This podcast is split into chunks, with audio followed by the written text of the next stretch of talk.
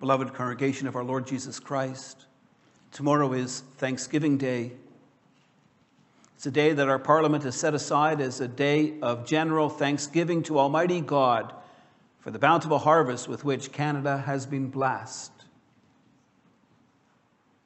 Many in our society don't view Thanksgiving Day in that way anymore. Many do not see that their blessings come from the hands of Almighty God. But it's different for us, beloved, as God's people. This spring, we had a service in which we asked for God's blessings on our crops and labor. And so, in the midst of a beautiful harvest season, we take the opportunity to give thanks to the Lord for his goodness and his care over us. This past spring, we reflected on the uncertainties caused by COVID 19. Already at the time of our prayer service for crops and labor, COVID 19 was having a devastating effect on our economy. Many businesses were shut down or experienced dramatic slowdowns in work. Many employees were laid off or had their hours reduced. Many were uncertain about what the coming months would bring.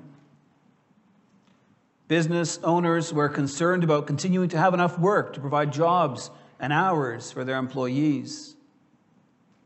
Many among us faced concerns about how it was going to be a struggle to pay our bills. We're not finished dealing with the economic impact of COVID 19. Many businesses are still struggling. Some employees have been laid off or are on reduced hours.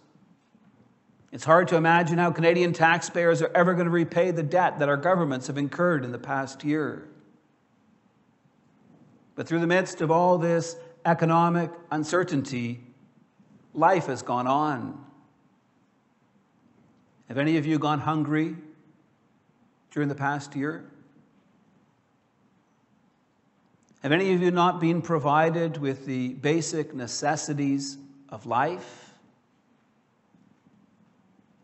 Can you see God's sustaining care in your life? So, how are we to respond to God's goodness and faithfulness and love? Our text this morning provides us with direction. It's one of the Hallelujah Psalms found at the end of our Psalter. The last five Psalms of our Psalter all begin and end with the refrain Praise the Lord. They teach us to exalt and magnify the Lord's great name. We are to give thanks not just when life is going well for us or when we feel blessed, or to do so in all circumstances of life. We were created, we were redeemed, we were sanctified in order to be able to fulfill our God given mandate to praise our God. Psalm 146 exhorts us to praise the Lord for who he is and for all that he does for us. I preach to you God's word under the following theme Praise the Lord, the God of Jacob, who provides for his needy people. We'll see that our security is in the Lord, that our strength is from the Lord, and that our song is for the Lord. Psalm 146 begins with a call addressed to the whole congregation Praise the Lord. This is immediately followed by the psalmist speaking to himself. He says, Praise the Lord, O my soul. Verse 2 shows his determined resolve. He says, I will praise the Lord as long as I live. I will sing praises to my God while I have my being. The psalmist had to encourage himself to sing God's praises all his days, and surely we must do the same. Praising God every day, as long as you live, is not something that comes naturally to us. At times when God blesses us, when we're thankful and joyous, it's not hard to praise God. But glorifying the Lord is not quite so easy when we face sickness, hardships, struggles, and sorrows. Praising God in such circumstances doesn't happen naturally. It requires us to focus on God, not on ourselves. It requires us to remember who our God is, the glorious works that He has done and that He continues to do for us. Despite the fact that our psalm begins and ends with a call to praise the Lord, this does not mean that the psalmist sees life as easy come, easy go. The Lord's people are not exempt from difficult trials. Psalm 146 acknowledges when it speaks about those who are oppressed, hungry, imprisoned, blind, bowed down, sojourners, widowed, and fatherless. In this fallen, broken world, we do face trials and struggles. Praising the Lord in all circumstances is not easy. In whatever trials or joys we may find ourselves, we need to tell ourselves, Praise the Lord, O my soul. Our chief mandate in life is to praise and glorify God, regardless of our outward circumstances. Yet, in order to praise God in all circumstances of life, we need to put our trust in Him. Our text says, Do not put your trust in princes, in mortal men who cannot save. What the psalmist is saying is that we should not put our trust in the strong, the mighty, the influential of this world, not in presidents or prime ministers or premiers or health ministers, not in the United Nations or the World Health Organization. In the world around us, we see many people living in fear because of the COVID 19 pandemic. They're turning to our political leaders and the so called health experts, seeking comfort and assurance. Our governments and health ministers have a role to play in managing the COVID 19 pandemic. We need to acknowledge that they are faced with a difficult task. But, beloved, they can't save us from getting sick. They can't heal us if we are sick. The power of life and death is in God's hands. You would hope that a crisis like COVID 19 would direct the hearts of many of our fellow citizens back to the Lord. But instead, many put their hope and their confidence in human leaders. There are different people that have important roles in our lives. People that are able to offer support and encouragement, counsel and advice. Think of your parents, your elders, your doctor, or a counselor. In different ways, they can provide help for us. And yet, our text warns us not to put our ultimate hope and trust in them. People most often don't have the power to save us. They're often powerless to help us overcome anxiety or depression or struggles in our mental health. We have loved ones who care for us deeply, but they don't always have the time, the money, or the resources to provide what we need. The psalmist identifies all people as mortal. That means that every human being is subject to death. Psalmist says that when their spirit departs, they return to the ground. On that very day, their plans come to nothing. For many of us, the issue is not that we rely too much on other people. The real issue is that we tend to rely on ourselves. But each one of us is a finite being with all sorts of limitations. We're foolish to trust in our own strength, for it can quickly be taken away through an accident or illness. Some trust in their appearance, but that too is silly, for beauty is fleeting and it soon passes away. Some trust in their own intelligence, thinking it's the ticket to help them advance through life. Yet without the Lord's blessing, our smarts will only get us into trouble.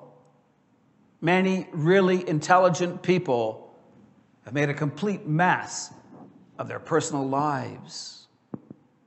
Rather than trusting in people, the psalmist calls us to put our trust in the Lord. He says, Blessed is he whose help is the God of Jacob, whose hope is in the Lord his God. So, why is the Lord called the God of Jacob? Every Israelite was brought up on the stories of the patriarchs Abraham, Isaac, and Jacob. The story of Jacob is a colorful story in Scripture. Jacob was a man who found it hard to trust in the Lord. Early in his life, he tended to rely much more on himself. Jacob was a schemer and a manipulator.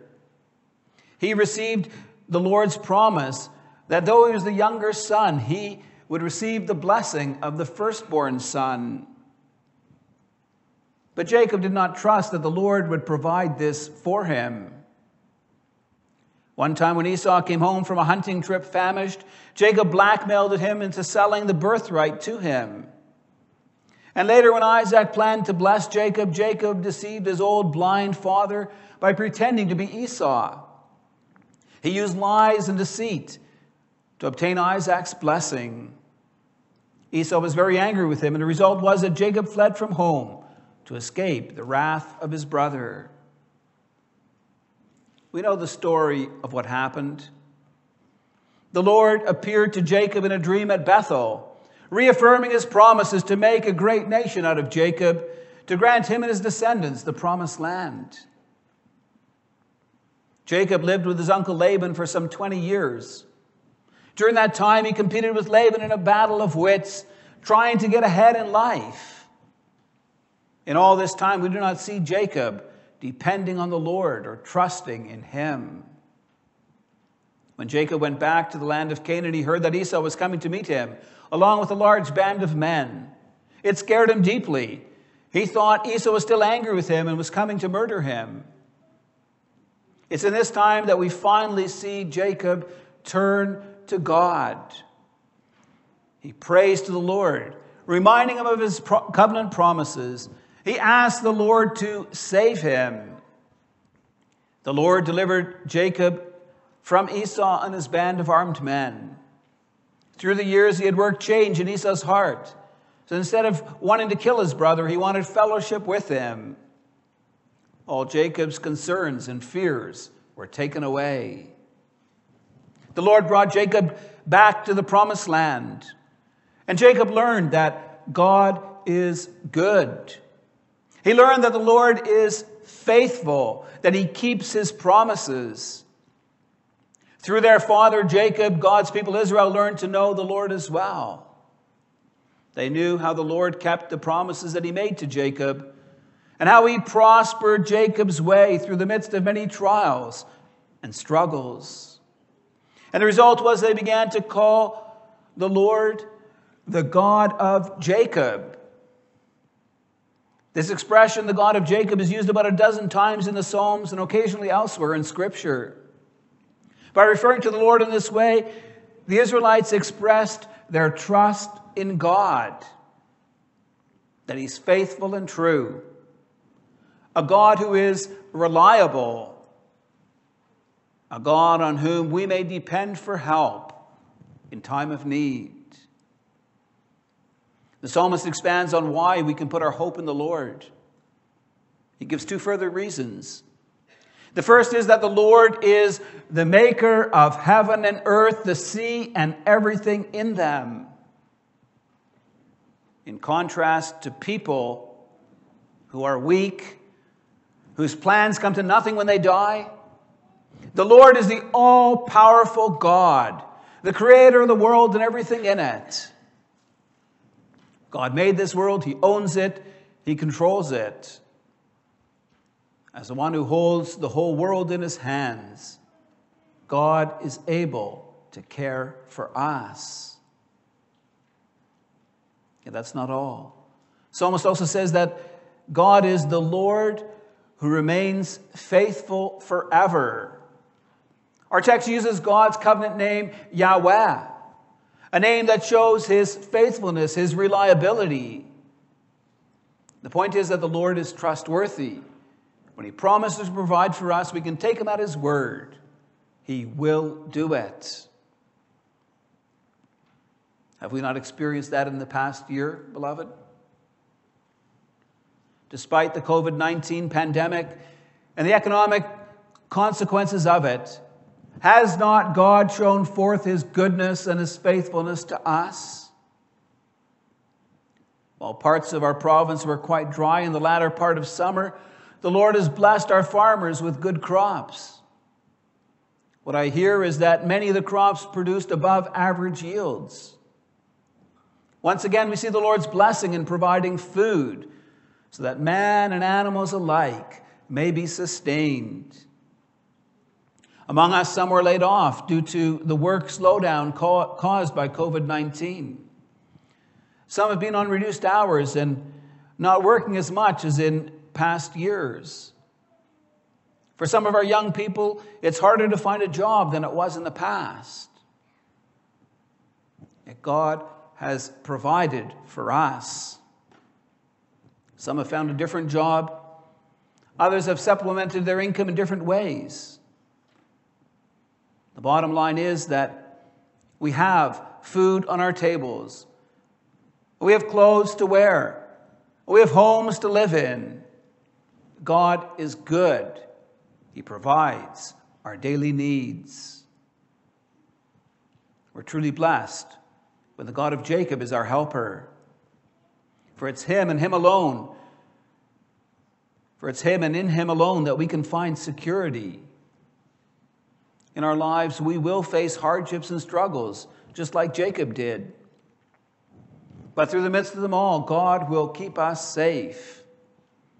He's promised to defend and preserve us, to provide all we need. We may depend on the Lord because He's proven again and again to be faithful and true. We praise the Lord for His grace and His goodness to us. Brings us to our second point, and it will see that our strength is from the Lord. The psalmist goes on to list a bunch of people who are in dire straits. Speaks about those who are oppressed, hungry, imprisoned, blind, bowed down, sojourners, widowed, and fatherless. Yet in each circumstance, he speaks of how the Lord sustains or delivers them. The Lord comes to the aid of his people when they're in need. He provides abundantly for them. Listen to how the psalmist praises the Lord for the mighty acts he performs on behalf of his weak and needy people. He says he upholds the cause of the oppressed and gives food to the hungry. The Lord sets prisoners free. The Lord gives sight to the blind. The Lord lifts up those who are bowed down. The Lord loves the righteous. The Lord watches over the sojourner and sustains the fatherless and the widow but he frustrates the ways of the wicked. What wonderful promises God gives to those who are oppressed or needy. Sounds great, doesn't it, beloved? But is this really the reality of what we see all around us? If God executes justice for the oppressed, why are so many of his children severely persecuted, some even being martyred for their faith? If God gives food to the hungry, why do one in nine people on this planet go to bed hungry? How many millions aren't there in prison, or blind, or bowed down? Consider all the families that don't have a husband and father to lead and support them so much oppression and so much need all around us. And life among us is not without struggles or hardships either. Some of us deal with chronic illnesses, with ongoing pain, and other health struggles. Some face anxiety, depression, or mental health struggles. We face relationship struggles in our marriages, in our families, and churches. The COVID 19 pandemic, its effects have created hardship and stress and worry for many. Also, in our lives, are hardships and sorrows and brokenness. So, what do we make of our text, which lists the wonderful ways in which the Lord comes to the aid of the oppressed and the needy? We want to believe that this is true. But don't the promises of this psalm look empty? It's not enough to say that some justice gets done, that some who are hungry get fed, that some who are in prison find their way to freedom, that some strangers and widows and orphans are protected. Psalm 146 is speaking about a new reality, one in which the Lord, who remains faithful forever, is sovereign and can be trusted to make all things new. And so we wonder why are things the way they are and not the way God intended them to be. One of the things we often forget when dealing with the Psalms is that they find their, full, their fullness and their completion in Jesus Christ. And beloved, that also applies to Psalm 146. Ultimately, Jesus is the one who provides true deliverance. At the beginning of his public ministry, the Lord Jesus spoke in the, in the synagogue at Nazareth. There he identified himself as the one whom God sent to proclaim freedom for the prisoners, recovery of sight for the blind, to release the oppressed, to proclaim the year of the Lord's favor. During his earthly ministry, Jesus upheld the cause of the oppressed. He provided food for the hungry, at times providing foods for crowds numbering in the thousands. Jesus gave sight to the blind. He healed people of all kinds of diseases. He had a special eye for those who were oppressed, for the outcasts of society. He ate with tax collectors and sinners. Jesus showed that he was a fulfillment of Psalm 146, where the Lord provi- promised to provide redemption for all who were oppressed and needy. Now, beloved, the freedom that Jesus gave was not just from hardship or poverty or physical need. No, Jesus came to deal with the cause of our eternal hunger and misery, which is sin.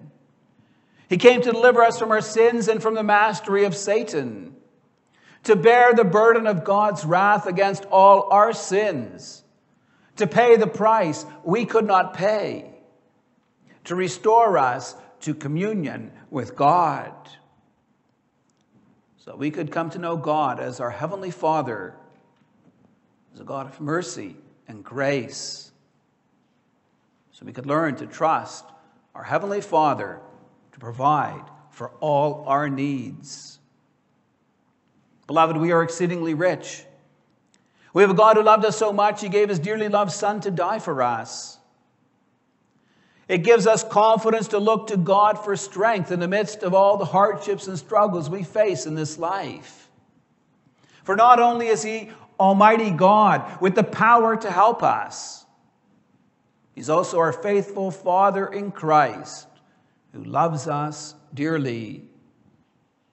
Our Father's great love for us makes us confident to trust in Him for all we need. We may be sure God will give us all we need to serve Him in this life. He may allow us to face hardships and struggles. We may be confronted with sickness and sorrows. At times, we may go through deep valleys. God has not promised that our passage through this life would be free from suffering. We're living in a world under the curse. We're faced with sin and with all its consequences. And yet we serve a God who has promised to deliver us from all that. In Christ, God has not only provided us with a Savior to save us from our sins, he has granted us a Redeemer who will completely set us free from all the consequences of sin. In Christ, God is going to make all things new. The Lord promised we will dwell with Him on new heavens and a new earth. Just like Christ received a glorified body at His resurrection, so we too will receive renewed bodies, which are no longer subject to sin or death. God has promised He's going to wipe away every tear from our eyes.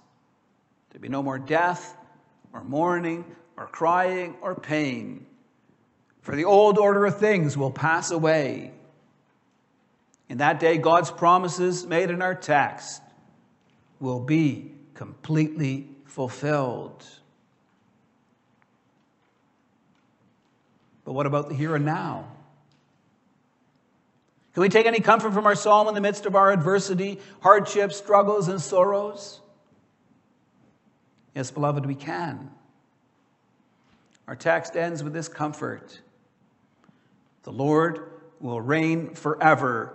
Your God, O Zion, to all generations. We serve a God who is strong,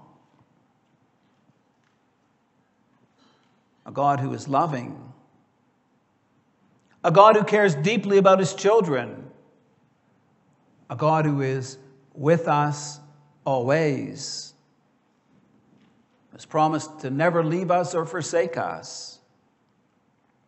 In the midst of all the sorrows and struggles we face in this broken life, we may look to our gracious God to provide us with strength.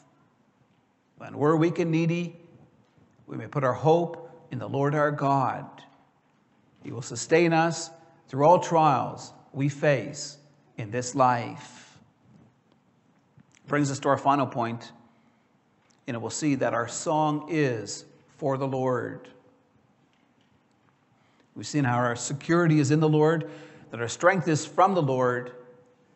There's only one possible response to this it's that we show forth our thanksgiving to God that we glorify him for all the mighty deeds he has accomplished for us, that we sing praises to his holy name, singing hallelujah in honor of our God. Do you do that, beloved? Are you thankful to God on this Thanksgiving weekend? Will you take time to speak with friends and loved ones about the good gifts that God has provided for you? Will you express your thanksgiving in prayer to our Heavenly Father? And how else will you show that you're thankful in your daily life? The Bible calls on us to show forth our thanksgiving in word and indeed by singing and prayer, but also by how we are to live God pleasing lives. Is it your intent to show forth your thankfulness for God's grace and goodness also in how you live your life?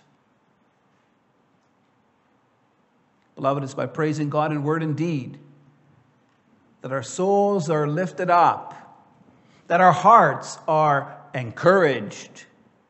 For in praising God, we're also assured of his nearness and care in our lives. It's true that we don't always feel like singing. When life struggles surround us, it may be the very last thing we want to do. You remember how the psalmist exhorted himself at the beginning of Psalm 146. He said, Praise the Lord, O my soul. I will praise the Lord as long as I live. I will sing praises to my God while I have my being. Remember the Apostle Paul's encouragement to the saints in Philippi Rejoice in the Lord always. Again, I will say, rejoice. Our God is good and he is faithful we have every reason to give thanks and to praise his holy name. Amen. Let's respond to the gospel message by rising and singing together from Psalm 146, stanzas 3, 4, and 5.